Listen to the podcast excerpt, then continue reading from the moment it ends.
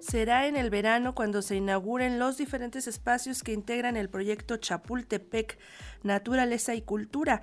En febrero abre el pabellón escénico y la Bodega Nacional de Arte se dispone a recibir 40.000 piezas.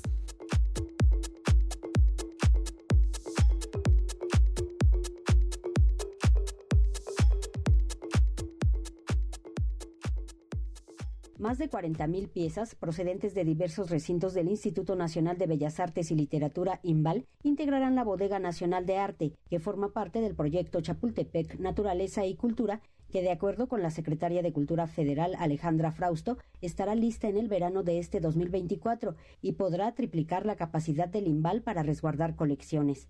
En cuanto a la Bodega Nacional de Arte y Colecciones, se triplica la capacidad que tiene actualmente el Instituto Nacional de Bellas Artes y Literatura para preservar las colecciones.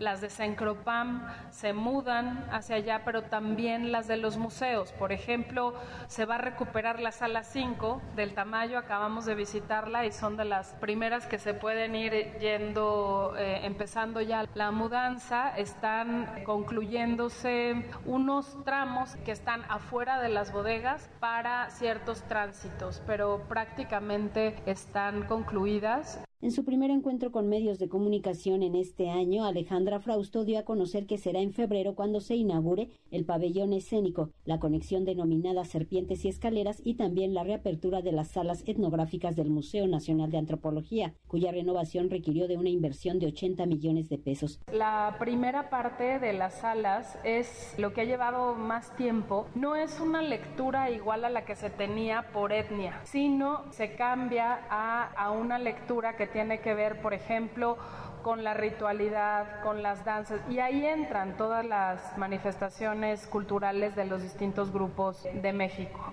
Unos 500 elementos de la Guardia Nacional resguardarán Chapultepec y será el 22 de febrero cuando se inaugure el pabellón escénico, un espacio localizado a un costado del Auditorio Nacional y será una extensión de la oferta del Centro Cultural del Bosque. Este espacio enriquece la vida de las artes escénicas del Centro Cultural del Bosque. Si bien todo este centro fue renovado en todos sus teatros, este es un nuevo foro por completo que se sitúa en este que era un estacionamiento. Este va a ser un foro que tiene una característica muy singular porque es un foro que como buen foro para las artes escénicas estará cerrado, pero que también tendrá la posibilidad de abrir sus muros para que el público crezca hacia el bosque. Durante la conferencia de prensa celebrada ayer en el Museo Tamayo Arte Contemporáneo, Alejandra Frausto, secretaria de Cultura, también habló de las versiones que señalan que sitios como Yaxchilán, Bonampak, Toniná y Lagartero son afectados por la violencia que supone el narcotráfico, versiones que Lina calificó como falsas. En 2021 tenemos una división de la Guardia Nacional de tutela del patrimonio cultural. Tiene que ver también con un acuerdo y un convenio de colaboración que tenemos con la Secretaría de la Defensa Nacional.